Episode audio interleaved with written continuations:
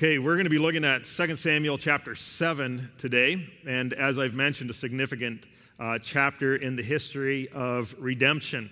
So, what I'll do is I will read verses 1 through 17, and we'll take a look at, uh, we'll, do, we'll do some introductory comments, and then we'll take a look at the covenant that God made with David. And then uh, in verses 18 to the end of the chapter, uh, we'll read that when we come to that and we'll take a look at how David reflects on God's covenant. Uh, what was the result of this covenant that God made with David? So, uh, 2 Samuel chapter 7, and we'll begin reading in verse 1. When the king had settled into his palace, and the Lord had given him rest on every side from all his enemies, the king said to the prophet Nathan, Look, I am living in a cedar house, while the ark of God sits inside tent curtains. So Nathan told the king, Go and do all that is on your mind, for the Lord is with you. But that night the word of the Lord came to Nathan Go to my servant David and say, This is what the Lord says Are you to build me a house to dwell in? From the time I brought the Israelites out of Egypt until today, I have not dwelt in a house. Instead, I have been moving around with a tent as my dwelling.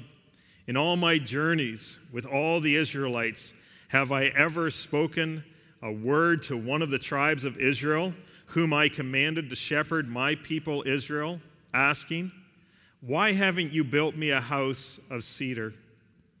So now, this is what you are to say to my servant David. This is what the Lord of armies says I took you from the pasture, from tending the flock to be ruler over my people Israel. I have been with you wherever you have gone, and I have destroyed all your enemies before you. I will make a great name for you, like that of the greatest on the earth. I will designate a place for my people Israel and plant them, so that they may live there and not be disturbed again. Evildoers will not continue to oppress them as they have done ever since the day I ordered judges to be over my people Israel. I will give you rest from all your enemies. The Lord declares to you, the Lord Himself will make a house for you. When your time comes and you rest with your fathers, I will raise up after you your descendant who will come from your body, and I will establish his kingdom. He is the one who will build a house for my name, and I will establish the throne of his kingdom forever. I will be his father, and he will be my son. When he does wrong, I will discipline him with a rod of men and blows from mortals. But my faithful love will never leave him, as it did when I removed it from Saul, whom I removed from before you. Your house and kingdom will endure before me forever, and your throne will be established forever. Nathan reported all these words and this entire vision to David. We get caught up in our own stories, and we can become overwhelmed with our own stories.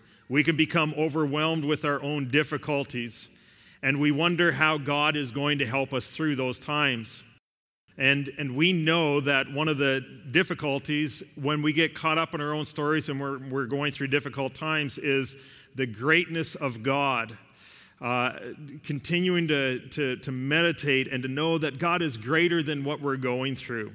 I think it's one of the greatest battles of our heart. Whenever we go through something like that, the battle of the heart is really a battle of praise. It's a battle of worship. It's a battle of the greatness of God. This passage that we look at this morning is pivotal in the Old Testament. In fact, it's like uh, uh, um, a culmination of all that has taken place in the Old Testament coming to 2 Samuel chapter 7 and the covenant that God makes with David. So it is not just the story of what David is going through, but now it is the story of Israel. And it is the story of the nations that will come to Christ. So it is our story. And what we begin to see in this story is that as God looks after our story in an even greater way, He looks after the redemptive story, which then helps us understand how God looks after our story. In other words, if we're going to understand how God looks after our story and the difficulties that we go through, it will be connected with the story of salvation, which begins in Genesis chapter 3 verse well earlier, but Genesis chapter 3:15 where there is a seed that will come and destroy Satan and the work of Satan. So, why is David able to say, This is why you're so great, Lord God? There is no one like you, and there is no one beside you, as we have heard, as all we have heard confirms. What caused David to be so thankful and to be so filled with worship? Now, I just want to introduce with a few introductory comments that will help us understand uh, what is going on in this passage. This is kind of the big picture of 2 Samuel chapter 20 or chapter 7, and then we'll take a look at the covenant that God made with David. So, why is David so excited? We know at the beginning of 2 Samuel chapter 7 that David wanted to build uh, the Lord a house. He had built a palace and he says, Lord, I'd like to build you a house. Nathan says, Whatever your heart desires, go for it. But that night, uh, God spoke to the prophet Nathan, and basically he says, Have I ever asked Israel, in all the times that we've wandered, have I ever asked them to build me a house? And uh, basically the answer is no. God had never asked them to do that. In fact, he sets the tone with the question that he asks in verse 7. He says this uh, I'll just begin mid sentence, whom I commanded to shepherd my people Israel, asking, Why haven't you built me a house of cedar? It's easy to begin to think of Christianity that way, that I do something for God. That's how people often think about God or how people think about religion. And that's what makes the gospel story so incredibly different. God never asked the people to build him a house of cedar. In other words, at the beginning of this significant passage, basically God says with that one question, I bring salvation to you. I will save you. He's saying, uh, as, as David desires to put the Lord at the center, the simple truth is God does not need our service. We cannot save ourselves. We cannot, you know, we, we want to build God this cedar house with everything that we do, and we say, God, look at all that we're doing. Are you pleased with us? And God basically says, I've wandered with the people all this time. I've never asked you to build a cedar house. Salvation will be from me. Salvation will be because of me. I will provide for you salvation. So that's the question. How is God going to provide salvation for us in this story? I just want to make three introductory comments from one sentence. Here's the sentence. The significance of this story is it is it tells or it or brings together the grand redemptive story. So the so way back in Genesis chapter 1 and 2, Adam and Eve live in the garden. They sin and God begins the redemptive story. How will God save his people? And the way that the salvation story and the person of God unfolds is through covenants. There are five main covenants in the Old Testament, and it's through those five main covenants in the Old Testament that the story of redemption is shared with us. You have the creation story. You have the, you have the covenant made with Noah, the creation covenant, the covenant made with Noah, Abraham, Moses, and David. A covenant uh, uh, there's, there's many definitions, but we'll use this one. A covenant is God committing himself in faithful relationship to his people. Two parties come together, but in the covenants that God makes, God is committing himself in faithful relationship to his people. In other words, a faithful, kind relationship. God's people are to respond in love and obedience. And sadly, in much of the Old Testament, we read that they fail at doing that. They live a lot of their time in disobedience. There are two elements of the covenants there is a conditional element, and there is an unconditional element. So you would read in the book or in the Moses covenant that if they, they would be blessed for obedience and they would be punished for disobedience. There are conditional elements to the covenant. Even in the story of Abraham, in Genesis chapter 17, Abraham was to live in God's presence and be blameless. But there is this unconditional element. And the unconditional element is that God binds himself to his promises to an unfaithful people and a disobedient people, and he continues to be faithful. So even in the Mosaic covenant, they are called to obedience, but they have the sacrificial system, knowing that they, Israel, as the Son of God, will live in disobedience, but there is a sacrifice to come, ultimately fulfilled in Jesus. So that is what a covenant is. A covenant is God committing himself in a faithful relationship to an unfaithful people. But there is also this culmination that takes place. In other words, there's this unfolding of the covenants. What do we know from the creation covenant? Well, we know that, uh, that God created Adam to, to be a king, to subdue the earth and to rule over it. But in his kingship, he disobeyed, and we read in Genesis chapter 3:15, as we've mentioned, a seed will come. But that's all that we know at that story, uh, of the, at that point, is that a seed will come and crush the head of the serpent. But then we come to the story of Noah unfaithfulness before the people, or un- the unfaithfulness of the people, such deep sin. And there's a righteous man named Noah, uh, builds an ark, and it's almost like creation starts again. And the promise of the rainbow that the, God will not destroy the entire earth like he did at that moment. But it is also the promise of judgment. But Noah soon falls into sin. So we have the Abrahamic covenant that promises land that promises a nation, that promises um, a people who will be blessed by God through Abraham. And so we begin to unfold how God is going to do uh, his work through the seed that was promised in Genesis chapter 3:15. It will be through the descendants of Abraham. God will bless the descendants of Abraham. And then the, the family of Abraham grows into a nation. You have the Moses covenant. And we have this unfolding of who God is as the law um, is presented to us. And the law is essentially God's character, and the people are called to be obedient. And now the people are in a land, and they're to live before this God in the land. And we have the Davidic covenant. And in this, uh, in the in the um, Abrahamic covenant, you have uh, God saying to Abraham, "Kings will become will come through you." in uh, Deuteronomy chapter 17, in the Mosaic covenant, you have the promise of a king and how he is to be a king of the people and shepherd the people. And then in David, now you have the king. So, what do we have? We have this unfolding of the presence and the person and the work of God through the covenants as we know with greater clarity the work that God is doing. Genesis 3:15, we knew it was a seed. How would that happen? Through the descendants of Abraham. We knew it would be through a king. What would that king look like? Like King David. Even though King David wasn't a perfect son, he was a shadow of the king that would come, King Jesus. So, I know that's a lot, but just to bring it together, that sentence, the grand story of the Bible is told through this culmination, this unfolding of covenants that provides increasing clarity of the work of God in Christ. For David to have this covenant made, the story of Genesis all the way to his time, he will see with greater clarity the work that God is doing, and that's what causes the excitement in David. And sometimes we lose our way because we disconnect our story from the story of salvation.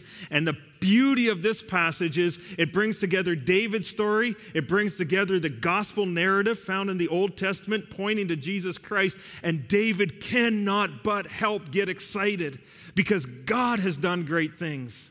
In fact, the first question we'll see that he asked is Who am I, God? Who am I, God, that you have done such great things? And that's often where we lose hope, and that's often why we, feel, why we feel helpless, is because we lose praise.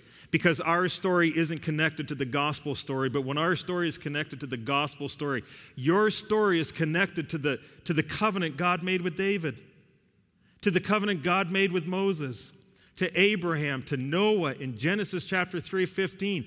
God has done all this work in the past, so today you can be a blessed people enjoying the gifts of God, the hope of everlasting life. It's not just that Jesus appeared one day and all of a sudden everything became happy. Well, and then sad and then happy again. The entire history of the world led to this point in David's life, which led to the point in the life of Jesus, which leads to the point in your life, so that we can walk away today like David, knowing that we are a blessed people. So, the grand story of the Bible, that's why this chapter uh, in particular in the life of David is so significant. This combination of covenants that provide increasing clarity of the work of God in Christ. So, what is the covenant that God made with David? Well, that's verses 4 through 17. We're going to see there are three covenant promises that were fulfilled in the lifetime of David. That's verses 8 through 11. And then we're going to see there are three covenant promises that will be fulfilled in the future. Three covenant promises fulfilled in the lifetime of David. The first covenant promise is a great name. The second covenant promise is a firm place, a settled place. And the third covenant promise is a place of rest. So let's just go through that quickly and then we'll go, uh, we'll bring it together and then we'll go to the three future promises. Listen to what David says. Remember, the question is why uh, God never asked, Why haven't you built a house of cedar for him? Why haven't you ever? And, and the basic answer is God will provide salvation. So, how does God provide salvation? Verse 8 So now, this is what you are to say to my servant David. This is what the Lord of the army says. And this is your story if you're a believer, right?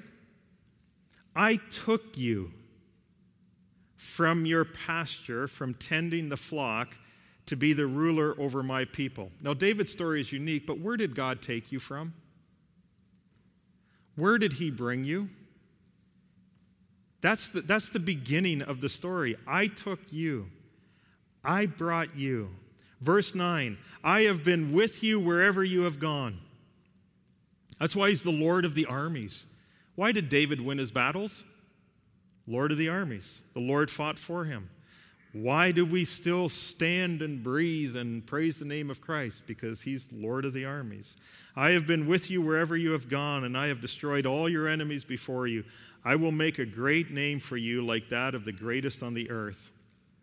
The first thing that would happen is he would have a great name. Now, if we were to go to 2 Samuel chapter 8, we would read um, in 2 Samuel chapter 8, verse 6, the Lord made David victorious wherever he went.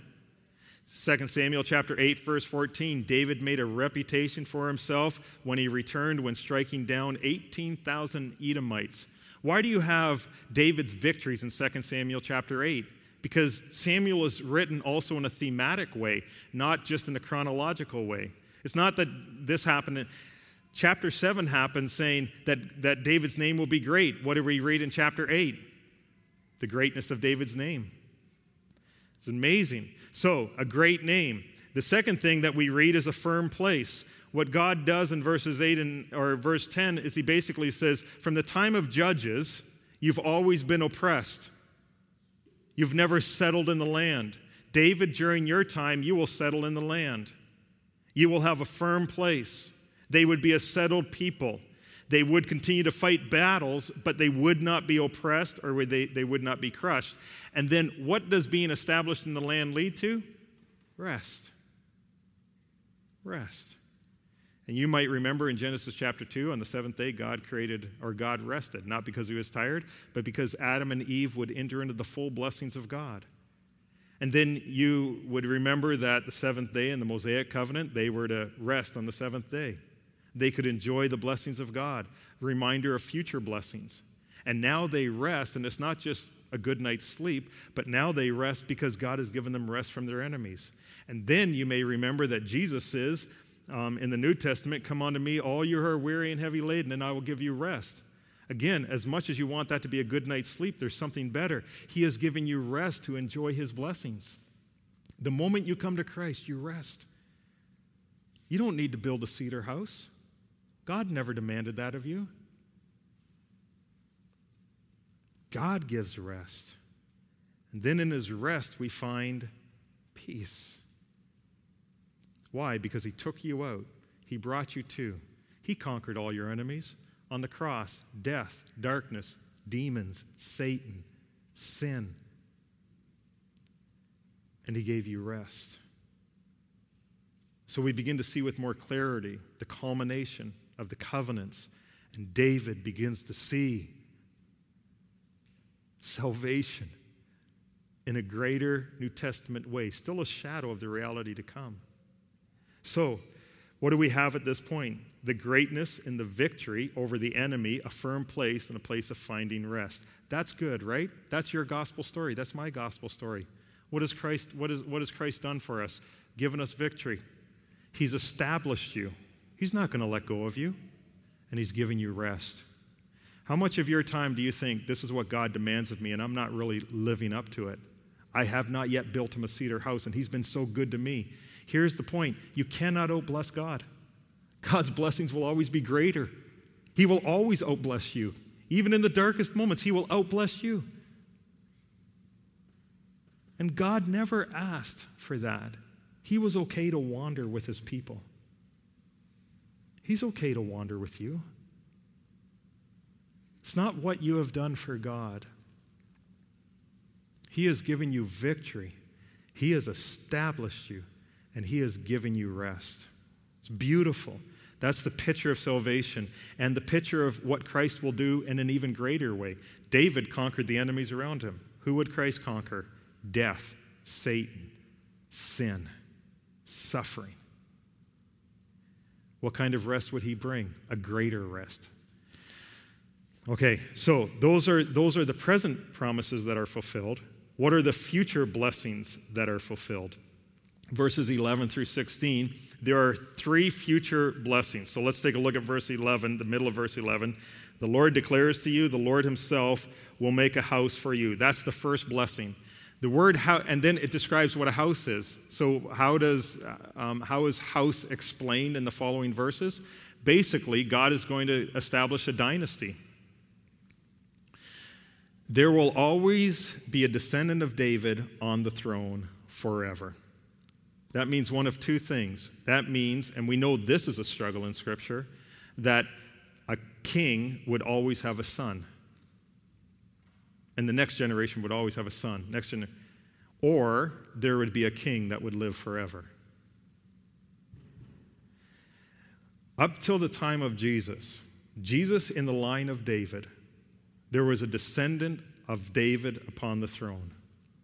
And now, with the coming of Christ, living, raised from the dead, he sits enthroned forever, bringing his kingdom.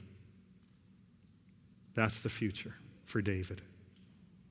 That's why we read in verse 16, brings together the three covenant blessings your house, and uh, your house, an eternal kingdom, before me, and your throne will be established forever. That's an amazing thing to rejoice in.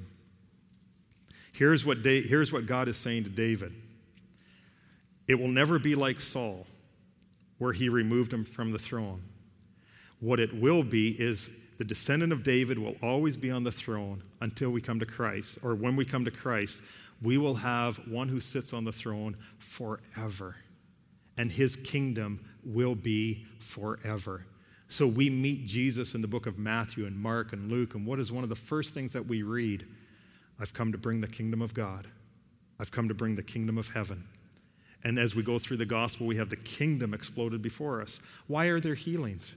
Because in the ultimate fulfillment of the kingdom of God, there will be no sick.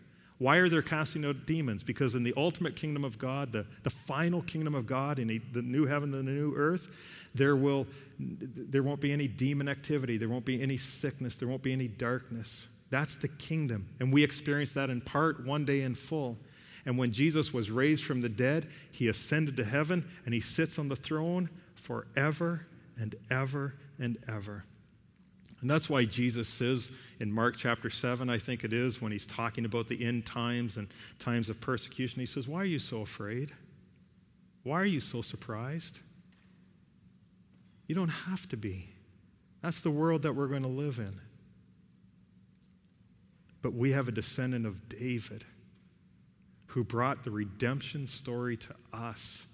Not so that we'd have to build a cedar house, but he brought the redemption story to us so that we have the assurance that the one in the line of David sits on the throne forever and ever.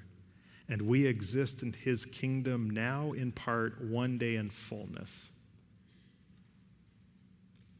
That's the great gospel story summarized in 2 Samuel 7. That's the culmination of Genesis to the life of David. But we have a problem because if we go back to verse 14, he says, I will be his father and he will be my son. You may remember that God calls Israel his son. Now, David becomes the representative of the son for the people of Israel. David will represent the people before God. But what is the problem with David and his descendants representing people before God? I will be his father, he will be my son, very relational. Listen to the next words. When he does wrong, I will discipline him with a rod of men and blows from mortals. The problem is, David won't be faithful, he will be sinful.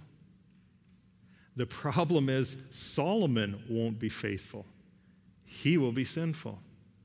So, God needs to provide an obedient son. So, all of this, God isn't saying it's going to be fulfilled now, it looks to the future one day there will be this perfect, obedient son. And so Jesus is going to be baptized. He's baptized. This is my son in whom I delight. Jesus is on the Mount of Transfiguration. This is my son in whom I delight. Jesus prays his final prayer, John chapter 17. He delights to do the will of the Father. You have the perfect, obedient son. And here's the thing that's so hard to understand is that Jesus went to the cross. The obedient king of glory went to the cross. And he died my death. He died for my sins, my substitute. He was he, he suffered condemnation. But he rose again. Those are the future blessings. That is your story. That is all that God has done for you, for you, for me, if you're in Christ. And now you bring that story and you ask yourself what you're going through right now. Will God look after you? Will God abandon you? Has God ever abandoned you? Or has God ever abandoned, did God ever abandon his people? Will God stop loving you?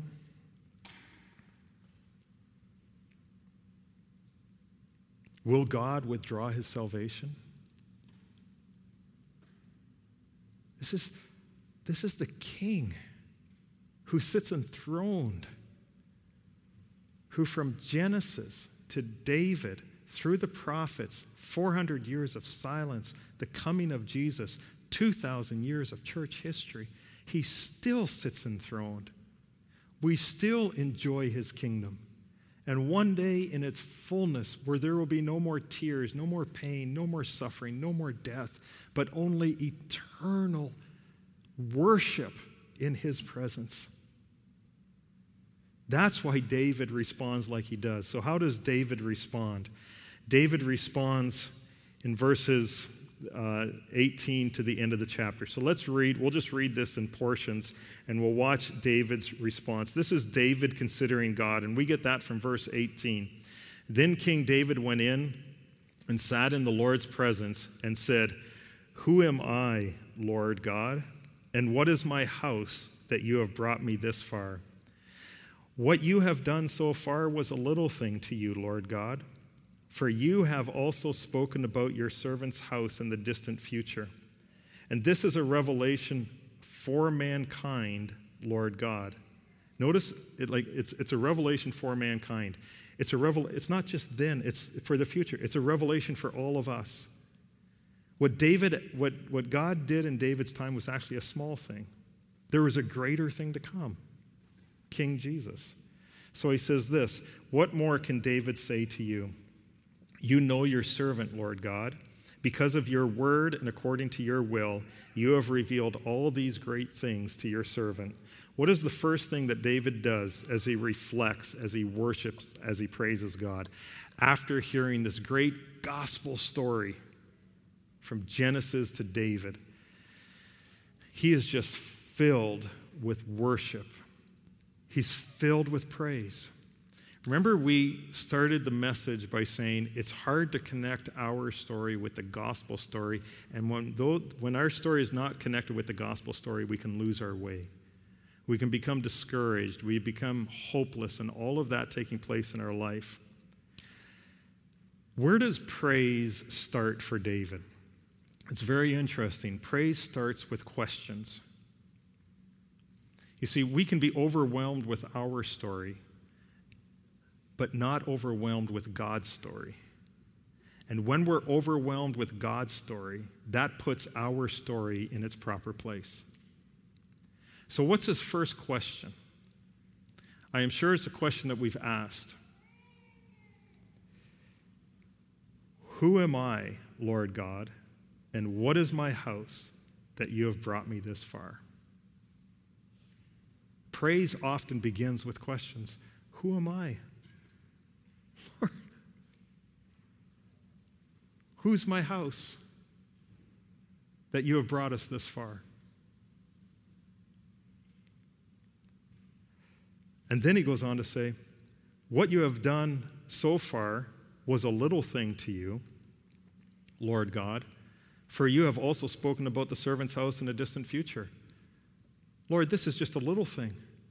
Wait till we get to the story of Jesus and what he did and what he conquered. This is a little thing.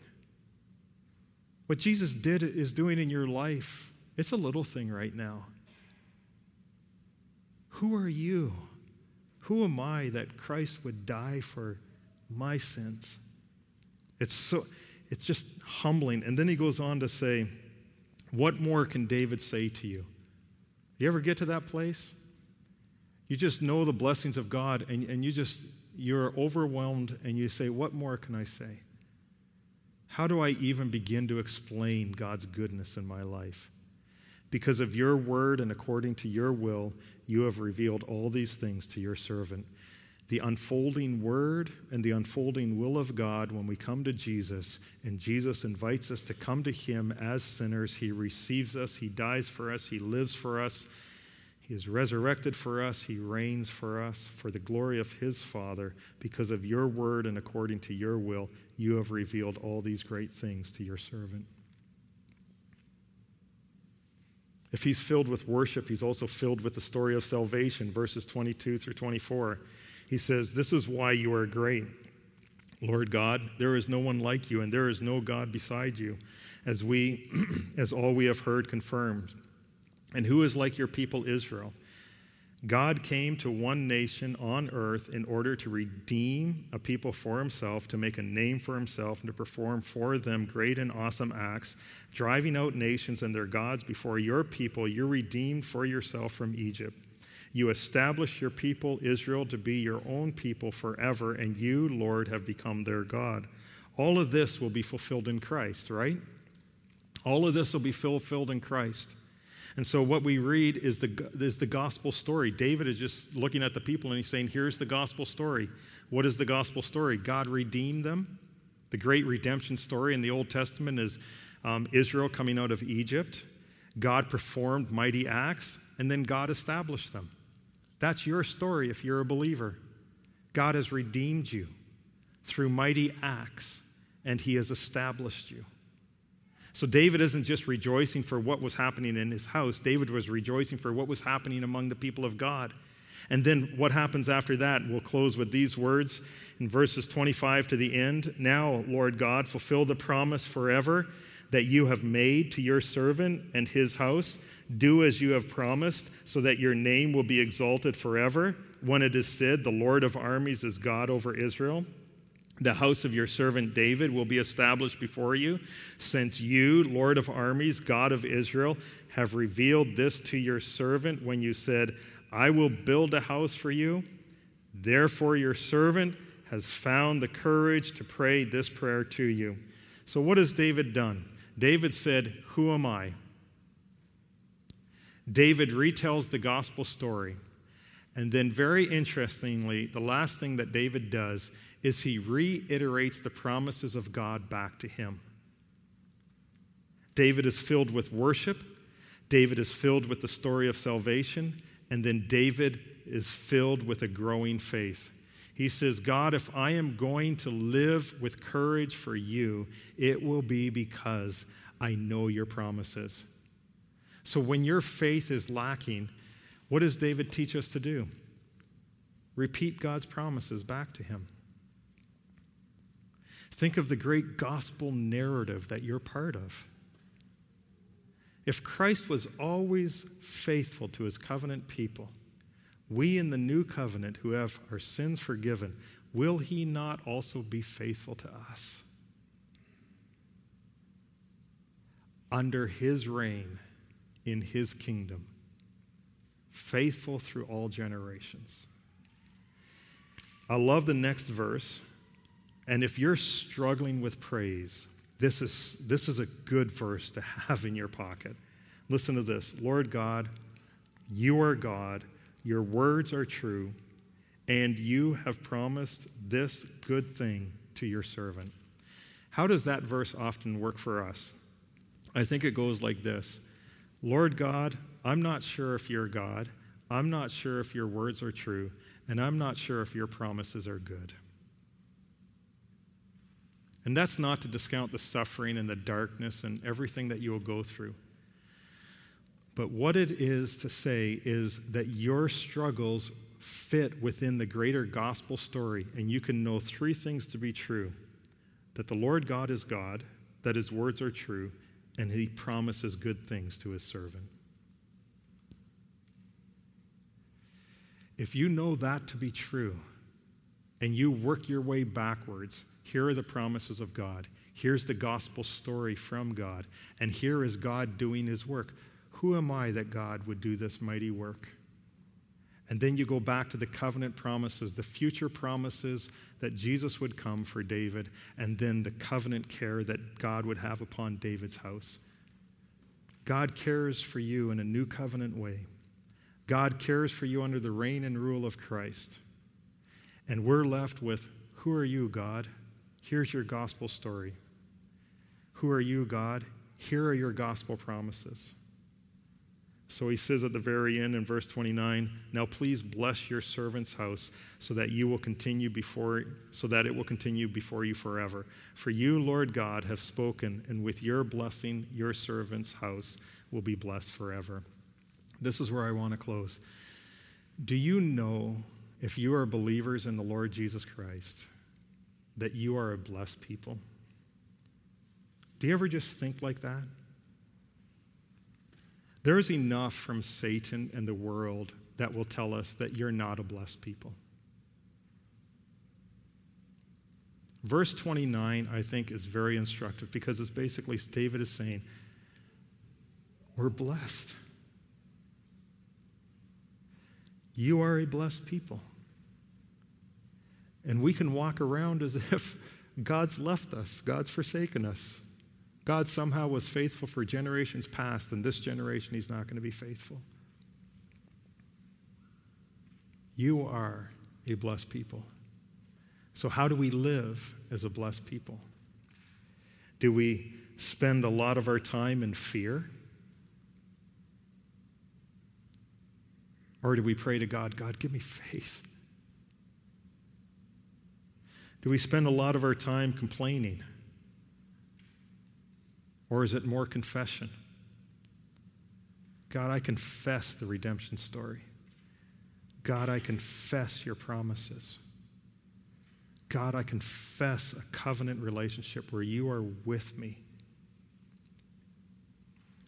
Do we live with a sense of anger, or do we live with a sense of the awesome power and deep compassion of Jesus?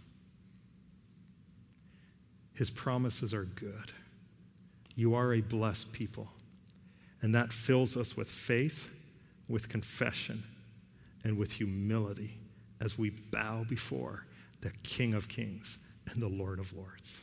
Let's bow in a word of prayer.